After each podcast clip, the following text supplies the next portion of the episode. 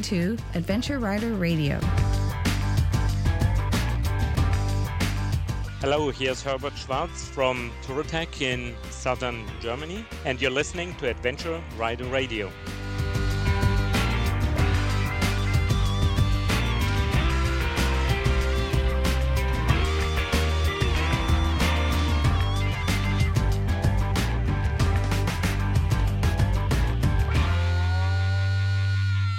May have heard the name Touratech, but what you haven't heard is the name behind it Herbert Schwarz.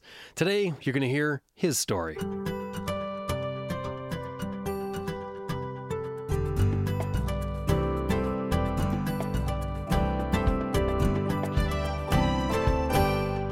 So I'm speaking with Herbert Schwarz, who is the CEO and founder of Touratech and a world traveler from, well, a long time ago now. Herbert, welcome to Adventure Rider Radio. Thank you. Where in Germany are you now, Herbert? From southern Germany, from the Black Forest. So, Herbert, you had mentioned that you started riding back in 1980 uh, with your first motorcycle. Can you tell us what drove you to a motorcycle or what attracted you to the motorcycle to begin with? Yeah, the first thing was I had a girlfriend that was living 1,000 kilometers away from the place I were living these days. And the motorcycle for me was the cheapest and the fastest possibility to meet her. And after a while, when I went to the Bretagne from Germany, Friday, thousand kilometers, and on Sunday the next thousand, I discovered motorcycle riding is more than just making distances. So, in the thousand kilometers that you're obviously driven to ride for another reason, you, you discover that the, the is something special. Yeah, for me, it was something special. You could feel the rain, you could feel the heat, you could feel everything. It made you, yeah, a lot different to taking a train or a car. Now, were you traveling before this in other means, hiking or driving? Yeah, I used trains a lot. Uh, with my parents, we used buses. My parents never made the driving license like that. We used public transport. That was okay, but for me, the motorcycle gave me the freedom just to go wherever I like to go. So it gave you the means to explore further, and and after getting used to your you know this uh, this tiny bike that you're riding a thousand kilometers, where did it take you from there? Yeah, from this experience with a 125cc bike, I changed to a 550 Suzuki, a two-stroke, three-cylinder one, but um, I had a fuel tank only with 13 liters that made a range of 100 kilometers with one fuel tank and I discovered that it would be great to have larger fuel tanks. And I bought jerry cans and a lot of things like that because in France, this time the service stations, the gas stations were closed at night. What happened after that? Yeah, after that, I bought a, an old BMW, an R100 slash 7 that was not my dream bike. I dreamed uh, of uh, R80 GS, but it was too expensive. I got this used bike, and it brought me to a lot of countries, to Northern Europe, to the UK, Syria, to Turkey, yeah, Bulgaria, to Jordan. Yeah, it brought me everywhere I wanted to go in Europe. So that was really the bike that got you, you know, doing the international motorcycle travel. Yeah, that was the, really the first one that I decided that traveling is what I want to do, not only making distances. What drove you to go and explore Africa with your motorcycle? The first years I traveled always to Northern Europe and it was raining, raining, raining. And a friend of mine said to me, Yeah, now we have looked to the Paris Dakar on television that's the uh, place to go. You see, they can go from Paris to Dakar with no problems. And we decided just to start in Africa with a trip in Morocco in 1984. And for me, it was really, really great. No rain, nice people, and a lot of mountains, sand, and all different things to Europe. So at this point, you fall in love with Africa as a destination? Yeah, for me it was the beginning of a, really of a friendship with a new continent, and till today it's my favorite continent all over the world.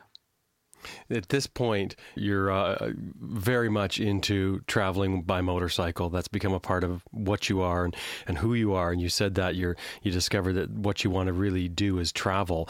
How did you not end up as a a, a travel journalist? Instead, ended up starting Touratech. Yeah, in the beginning, I was a little bit a travel journalist. I worked for Motorrad, the German motorcycle magazine, as a photographer. I made some stories about my trips through Africa. But on these trips, I realized that a lot of parts are missing on the bike, and that the panniers I had that were BMW plastic panniers, they failed during the trips through Algeria, through yeah, unpaved roads. And I started to make my own luggage racks, my own aluminum panniers, and I made a little motorcycle computers that was based on a bicycle computer just to give me more details on my trips to have more functionality than the instruments that I had on my BMW. Yeah, after a while, friends of mine asked me, Where have you bought these parts? I said, No, I haven't bought them. I made them for my own. And they asked me just to do it for them as well. And that was the early beginning of Touratech in I think in middle of the 80s, end of the 80s, and in 1990, finally, I created the company Touratech. What were you doing for a living at that point? Uh, for living, I was working as an electronic engineer in a company here in the surrounding for time recording machines. And yeah, for me, it was quite interesting, the job, but not my dream job when you start a company doing something that you love to do, it can sometimes become just more, um, it can sort of dull the excitement for your passion that, that originally started out. That didn't happen with you. Now, for me, I started with Touratech and I was sure, in, uh, and I thought to myself, I will immediately stop the company when I don't have the possibility to travel anymore or if I lose the passion for traveling. But that never happened. I always had time to go to Africa, to different continents, to travel, to make new experiences, to test our products. Yeah, until now, I'm doing it, and it's still my passion, and I never use a car or some other vehicles. And you're saying that you're you're going out at least once a year on some sort of trip somewhere. That's right. Yeah, at least once a year we are doing a trip of at least one month. And we are looking on the map where we haven't been before or where the political situation has changed or yeah, where are big changes made and we try to go there and most of the time it's really taking place. And you're not traveling by yourself anymore. You're traveling with your wife and your two kids. Yeah, I met my wife eight years ago in Seattle, in the US. And till the first trip we made together was an off road trip from Canada to Mexico. We are traveling together. Every time we're traveling together. And once a year, we are going with our kids. They're now six and seven years old, taking a sidecar bike, and Ramona is taking her own bike. Yeah, and then we go. We've been two times to Canada now. We've traveled a lot in Europe. We've been to New Zealand. Yeah, a little bit all over the world as well. But once a year, beside the trips with the family, we are doing a trip, a real adventure trip, only the two of us, sometimes with friends. Well, you'd mentioned to me that the kids have probably done 60,000 kilometers on the motorcycle so far on adventures. That's pretty amazing for a six and seven year old. Yes, and uh, they really love it. And now we had a hard winter here in Germany. We stopped riding with motorcycle. We took the car to, to bring them to school, but they're asking me every day, Pa, can you bring us to school with a sidecar? they don't want to ride in the car. Well, that's great. Yep. That's a that's, that's a good thing for them to grow up with, isn't it? Yeah. They really really love it. I'm curious, what what is it like to get them started on it? Was it difficult to to get them interested and keep them interested when they're getting on the um, or in the sidecar? No, not at all. We started traveling when they were really, really very young, maybe some weeks old, six weeks, I think.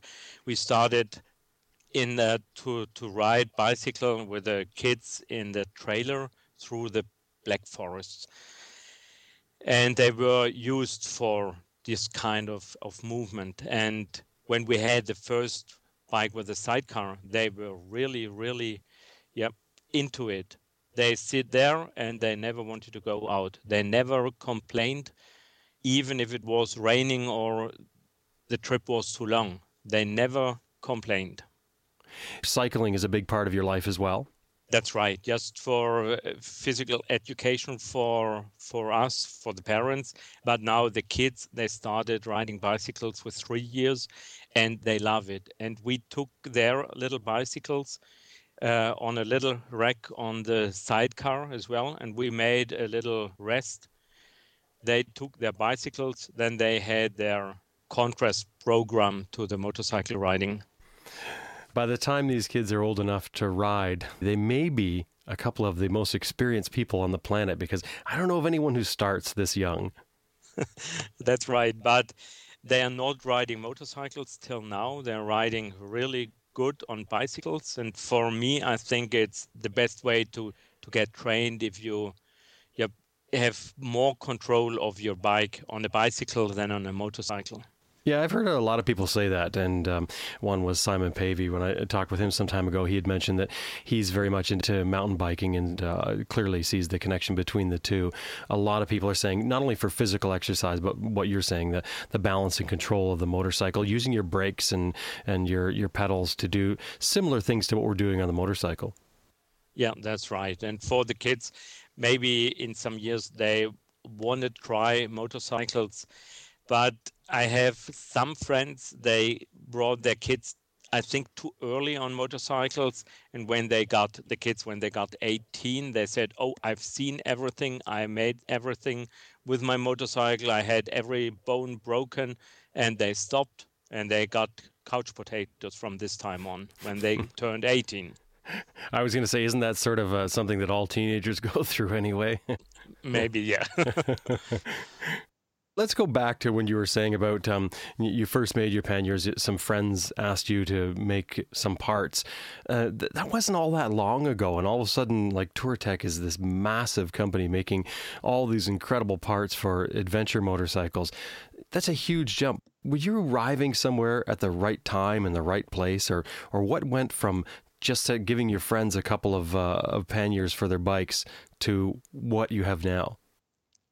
Yeah, I think it, it really was the the best time to start with it. But at the end, if I look back, I think Touratech created a little bit this adventure type of riding, the style.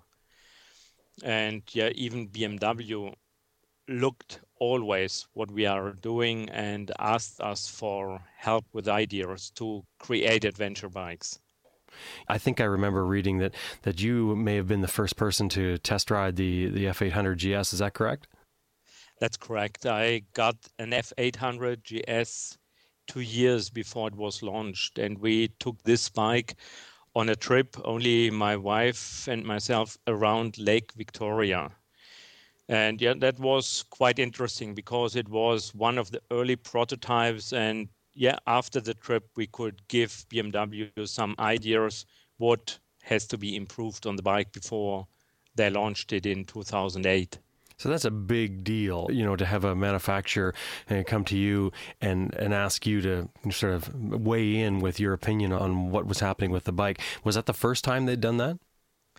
Uh, for us, it was the first time, and I think they've never done it before with other people. But from this time on with the F800 GS, we got always early models from the was the G650 Cross Challenge. It was the HP2 that we got earlier, the 1200 GS, 1200 GS Adventure, and the new water cooled versions as well.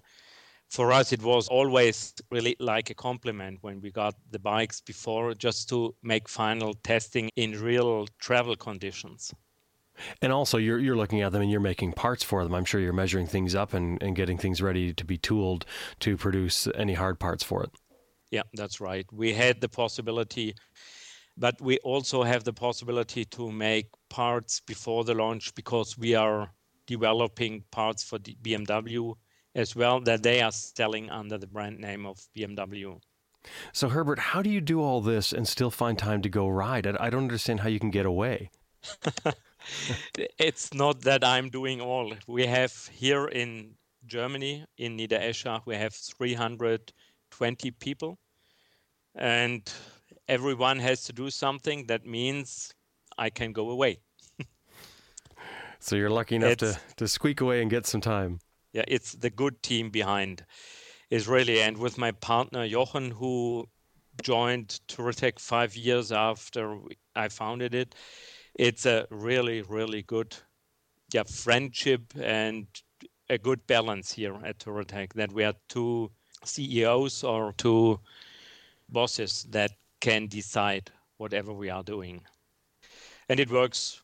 Not that we are not fighting, but we always find a solution and it works since more than 20 years.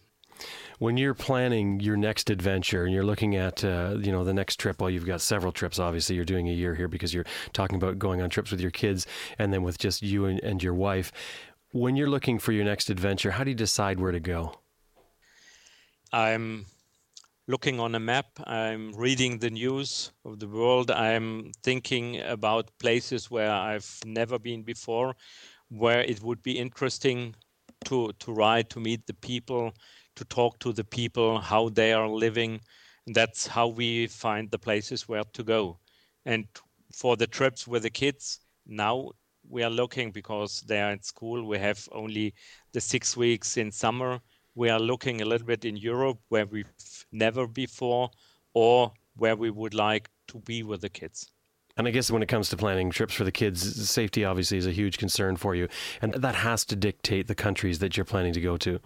Yeah, that's that's right. And we will never go to countries where it's too risky to be, or where civil wars are taking place, things like that. We are not into conflicts. We want to meet the people, and we don't want to decide whether they or the others are the better people.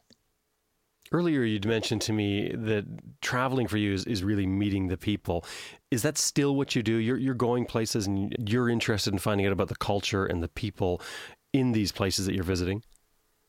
Yeah, 100%. And it's really, we're going there, we stop, we talk to the people, we are living, we're camping in little villages where we have the chance to talk to the people in the evening just to see how they are living and we are also talking about us how we are living in in Europe and it's it's quite interesting the questions they have the questions we have but after a while it's new friends so it's something you consciously do when you're going somewhere. How do you go into a new place and find the the starting point to sort of uh, get to know people?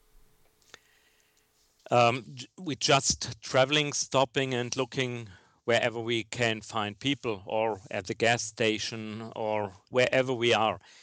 But for the beginning of a trip, we mostly use countries where we have an importer and the importer can help us a little bit to get the bikes out of customs and prepare them a little bit that we can arrive and, and leave after maybe two days. Oh, I see. So that saves you a lot of messing around time where you end up arriving in a country and trying to, you know, spend a couple of weeks getting your bikes out of customs. And so it makes it so that your trip is, is all about the trip rather than the, the messing around with the bike shipping. Yeah.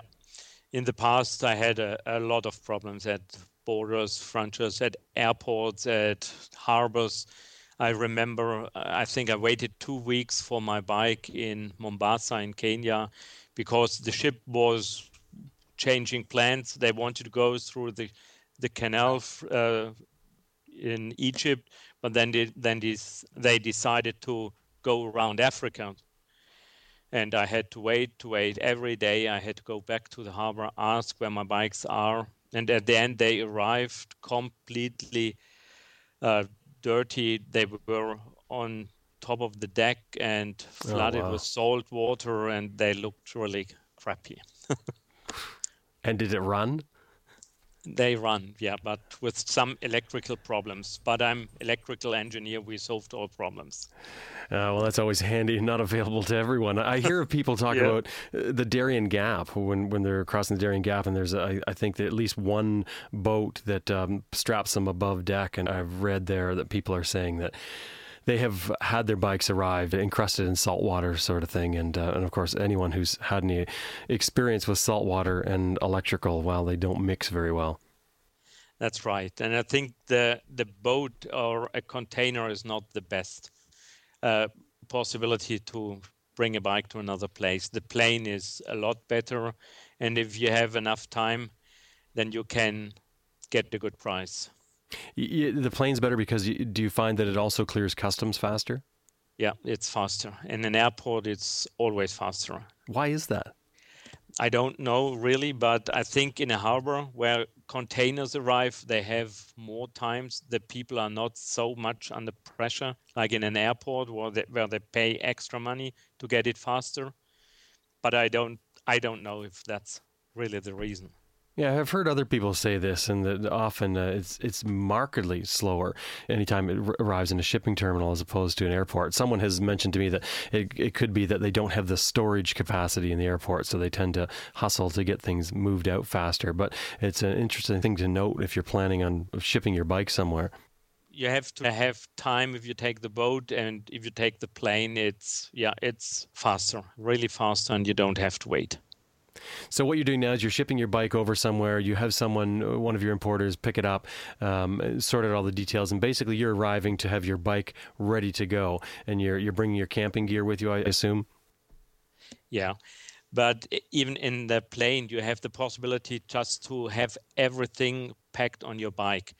We have our helmets, we have the riding gear in bags on the bike, on the seat. We have the camping gear, we have the panniers with our equipment. Everything is in place, and we only have to, to connect the battery to fill up the fuel tank, and that's it. It sounds very efficient, but I guess you went through trial and error to see what works the best for you. Yeah, but the, for me, it changed a lot. From the very beginning, I had a lot too much with me. Nowadays, most of the things I need is the camera gear and uh, the uh, computer and power supply things, and one pannier, maybe half, is with underwear and clothes, pants, and things like that. And Ramona has all the the camping gear, the stove, the the pots, the the cups and things like that. But we need only two small panniers, the smallest we have, and one bag on the back with a tent, sleeping bag, mattresses, things like that. Are you finding that you're bringing everything you need, or are you just picking things up on the way? Uh, In other words, especially when it comes to clothing. Yeah, I think I can take all I need with me. Sometimes I find nice things and then I buy it and give away things I brought with me just to in an exchange. But I really don't need a lot. It's getting less and less the more we are traveling. And when you're traveling together, are you riding the same bike, the same model? Uh, no. Sometimes, yes. In uh, New Zealand, for example, we both had the new BMW 1200 GS. I had it as a with a sidecar Ramona solo bike, but in the beginning she used the 650 Cross Challenge because of the weight. I used the 800 GS. Then with the HP2 that I used, she also had the G650 cross challenged and sometimes I use the 1200 Adventure, she used an 800. It depends what's available from BMW, what's new, and what she likes to ride. When it comes to breakdowns, repairs, anything like that, the the idea of running with two similar bikes that that doesn't matter for you. No, that doesn't matter. You know, if I was traveling in the 80s or in the 90s, I had our 80 GS, 100 GSs, and I had a lot of spare parts with me, and I had to use them. I had uh, some electronic parts, the ignition, things like that, and the membrane from the carburetors, some parts for the carburetors, and I always had problems during riding. Then it was useful to have equal bikes. But nowadays, with more electronics, the less problems we had. And once in Madagascar, we had a problem with a broken uh, switch. This was a kill switch. And we found a repair shop for, for cell phones, for mobile phones. And they repaired everything really perfect, like they did, did in the past with mechanical things. Uh, I don't take any spare parts with me. Some bolts, that's all. Do you think that's the modern motorcycle, or do you think it's BMW specific that gives you that ability to do that? No, I think it's the modern motorcycle. It's not specific for BMW. It's interesting, Herbert, because I like I know you're an electrical engineer, so you're not afraid of electricity. Most people are, and when we talk about bikes with a, a lot of electrical components, you can just see the sweat break out on people's forehead when they think of riding this bike into into areas around the world. But do you think that the bikes and the world has changed so that we just don't have to worry about that anymore? I mean, for the average person. I think that's right. The less mechanical parts the bike has, the less can break. And the electronic is, yeah, it can fail, of course, but sometimes it's only to reboot it and then it's working again. And if you have problems on electrical parts, it's mostly the mechanical component inside these parts. And on these, you can repair. Many people say that um, they will go with something like a KLR 650 because it has a, a carburetor and they like the simplicity of the carburetor and then they don't have to worry about the fuel injection system. But fuel injection's been around for a long time and it is virtually foolproof of course, there's there's fuel pump issues, but the same as you would get with a mechanical version um, of that the electronics have become extremely durable. I mean, even look at our um, our electronic ignitions. So the CDI ignition has been around for such a long time that no one even considers that when they're talking about electrical components. So it's it's the quality in those components that's really increased. Yeah, in the beginning when they started with electronic components, they, they failed a lot.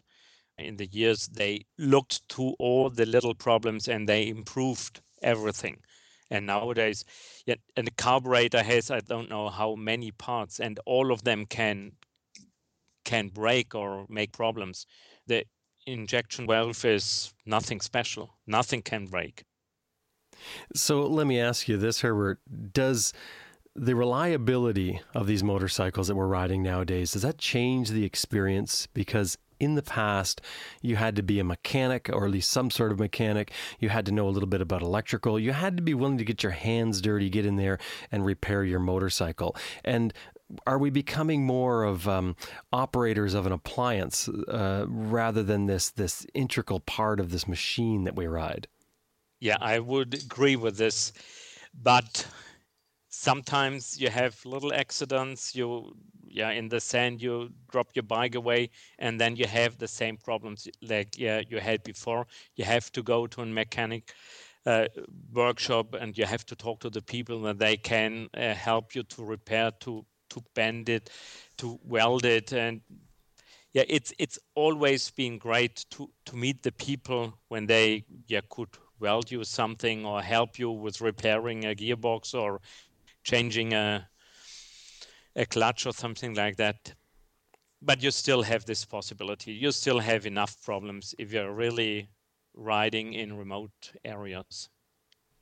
Yeah, there, I guess you know it could be something simple like a you know tire problems or whatever, but it, they're definitely more reliable. You're definitely seeing that less. You know, even tires have gotten better, not just electronics, the whole design of the bike. And because of that, because our, our safety aspects of our motorcycle, including ABS brakes, the traction that's available, the handling of the suspension, we tend to be able to speed up. We can ride faster, we can move faster and cover more distance. That in itself changes how we see the world. That's right, but you always have to take care. The newest generation of for example, because I know these bikes pretty good, the new 1200 GS, it's so good in off-road, it's so good on on-road, and it makes you faster. That that's highly risky. If you're traveling, you feel safe, but if something is happening, it's it's really more serious. The the damages, the the problems you can get. You always have to to slow down and think about that. It's not the best idea just to ride so fast. And second, you have to think about the people. If you're in remote areas, you have a lot of animals on the road, the the children, the people, other uh, vehicles. You always have to think about that and take it slow. Makes it better for the whole journey. I'm glad you mentioned the people because I think that's something um, to note. The fact that when we're buzzing through these places, the people in some of the cultures have not changed a lot as far as technology. And, and of course, they're still walking along the side of the road as we're increasing our speeds more and more. So I think that's a very good point for people to think about is the other people out there in the areas that we're going through. Yeah. Please, yeah, every time you have to think about the people and that if you're passing slow they can wave they can greet they can stop you they can talk to you. If you are riding at 100 uh, kilometers per hour they they will get angry if there are too many tourists and that's why I was talking about speed and technology because uh, you can go even further and say our clothing that we have now is so good. Um, it keeps us warm and dry in all these places, and we're able to cover more distance. And it was someone was telling me not long ago about um, the reason for not getting a, a, larger gas tank. In their mind was that they like the stops. They they like those breaks where they're actually pulling in somewhere and they're they're talking to people. It it would be easy to fall into that. The speed feels so great where it changes the experience. And that's why I was mentioning or asking you about this changing our experience as we go through remote places in the world. The faster you go, the less you see. And, and it sort of goes against the whole point of riding a motorcycle to begin with. Yeah, that's right. But with the big fuel tank, it's for me, it's different. You always have to take every gas station, every fuel station to refill. But if you can't find one or if they're running out of gas, then you have the extra fuel with you. That's for me the reason that I, I love big fuel tanks. And the second point for bigger fuel tanks is that you can make your stops, your breaks wherever you want and not only at the gas station. And if you get a long stretch, which um, I think everybody who's ridden a bike has had stretches, well, maybe even in cars as well, but where you're pushing it and you you've skipped a gas station and well, you're you're running on fumes. It's, that's a pretty stressful situation. that's right. Yeah. About safety, I remember reading uh, about research that was done with some taxi drivers when they brought out uh, ABS brakes, and I guess what they did is they installed the ABS brakes in the taxi cabs and you would automatically your assumption would be that it reduced uh, risk of accident or reduced accidents and incidents. But what they found was that the accident rate didn't increase. It stayed exactly the same. The incident rate stayed exactly the same. But what did increase was the speed the drivers were driving the um, pressure they put on the brakes. They were braking harder and faster leaving it later to the end. And so, really, what they came up with was the fact that we're eating up uh, the safety margin that we gain. And, and, it tends to be, from according to this research that I read, it tends to be a, a, a, human mindset that every time we're given a little extra, a little space, a little bit of security, we tend to eat that up. So we're back to the same degree of safety that we were before the invention. And that's what we have to be careful of with our motorcycles. Yeah, I agree with you. We always have to take care that we don't ride faster because the bike is faster, more safe, you feel better. No, take the speed that is good for you, for the people, that is good for traveling, and not the maximum speed that you feel good on the bike. So, uh, Here's a question that comes up a lot is defining the word adventure. Now, some people will say the word adventure is overused. I mean, I had someone mention to me that you can do adventure shopping now. so it's it's certainly it's certainly a word people are using a lot now. So Herbert, how would you define adventure and is adversity and time required for it? Yeah, adventure for me is uh, when you go to a place where you don't know what will happen if uh, the next day is not planned if you have new experiences every day adventure cannot be planned adventure is yeah something unknown something that you are open to discover And is adversity required? Do you need the breakdowns and the problems to really make it a true adventure?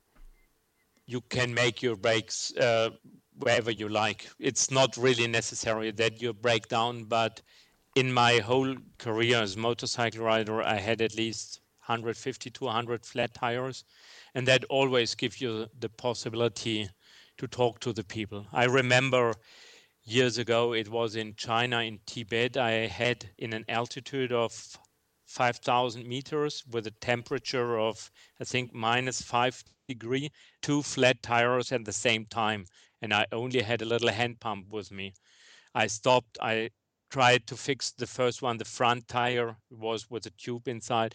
I glued it and people were coming and coming. And at the end, I had about 15 helping people and they were fighting a little bit who was next who pump up my tire and we had a lot of fun it took me three four hours the night was arriving but it was it was great for me. It was an adventure because next morning and then i pitched up my tank next morning. I woke up in this beautiful surrounding in the himalaya mountains and with people around that they helped me in the evening of the last day yeah, often I hear this where everyone agrees that breakdowns are sort of a, a, a, doorway to some greater adventure, which is why I asked about that that definition of adventure. I think the adventure is really something that you can't uh, cannot plan.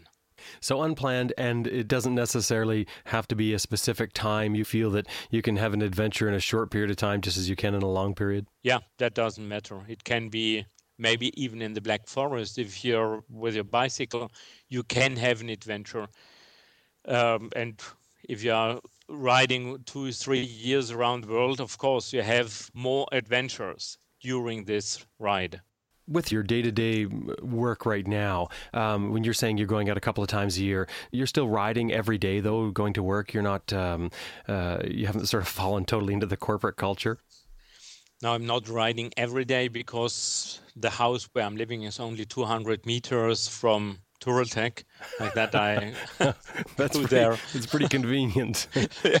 that does make sense to use the bike, but now when it's getting a little bit warmer here in southern Germany, then I will take the bike every day to bring the kids to school.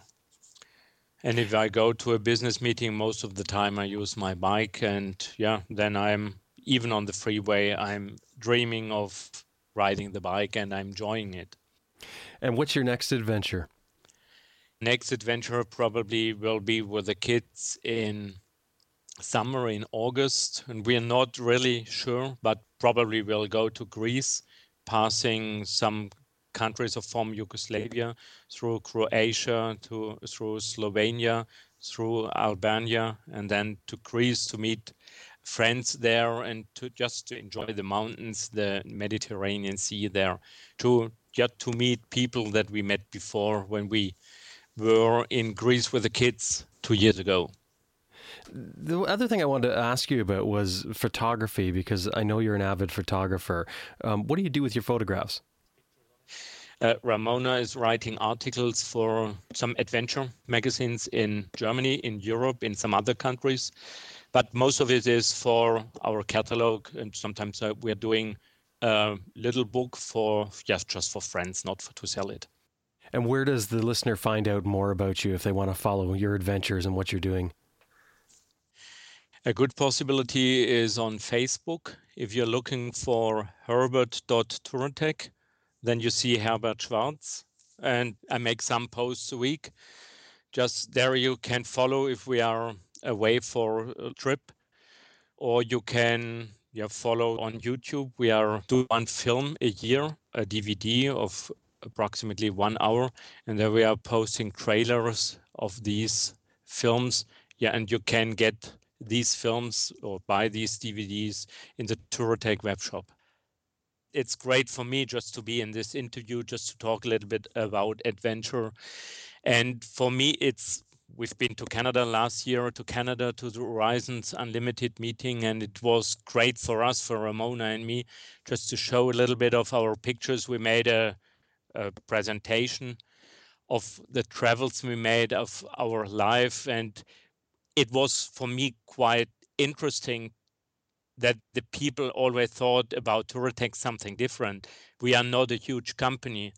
We are still living the dream of riding a bike in different countries to live the adventure and not to to produce parts just to to make money out of it. It was never our goal to earn a lot of money. We it was always the goal just for a better riding for us. Yeah, it's interesting to put a, a voice to the company because I, th- I think you're right. I mean, I think a lot of people look at Touratech. I mean, uh, you know, it, it, may be a small company, but it's big in the adventure motorcycle industry, and uh, everyone thinks of it as synonymous as, as BMW, really. Um, so it, it is easy to picture it as a, a large corporate machine. It's great to talk to somebody like yourself who um, who is just a, a, you know you're down to earth. You're you're very connected with the industry and what your original goal was yeah and i want to keep this for yeah for the rest of my life. I always want to ride bikes. I always want to meet new people. And i want to talk to all travelers that i meet on the way. And yeah that's my life. Well, you're very lucky. It's certainly a life that um, that many people would love to probably swap with you.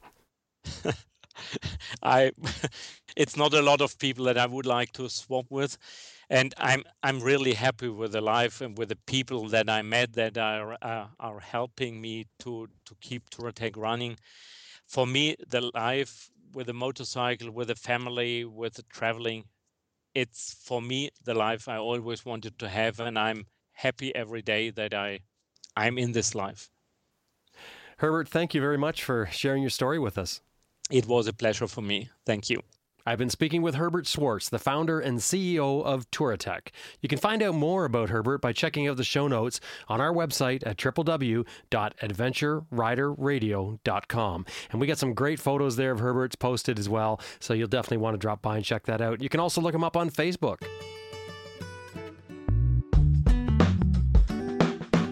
Well, that about wraps up another episode of Adventure Rider Radio. We hope you enjoyed listening to it as much as we did making it. Now it's time to get out and ride your bike. Ride safe. Now, wait, before you go, now don't forget to head on over to our website, click on the comment button, fill out the comments. Let us know what you think of the show. We get a lot of great feedback. Definitely go over to Facebook and follow us on Facebook. We get a lot of followers on Facebook, and it seems to be going up every day, which we love. It's great. It's a great way to keep in touch. We've been posting some interesting things. You got to check it out if you haven't already. Follow us on Twitter. We even somewhere on Google Plus. I don't quite know where yet, but we're definitely there for sure. drop on over, drop us a line. And of course, you can always go by the website and click on the donate button. That'll make you feel warm and fuzzy inside, and of course, make us feel warm and fuzzy because you keep the wheels rolling. I'm Jim Martin, and this is Adventure Rider Radio.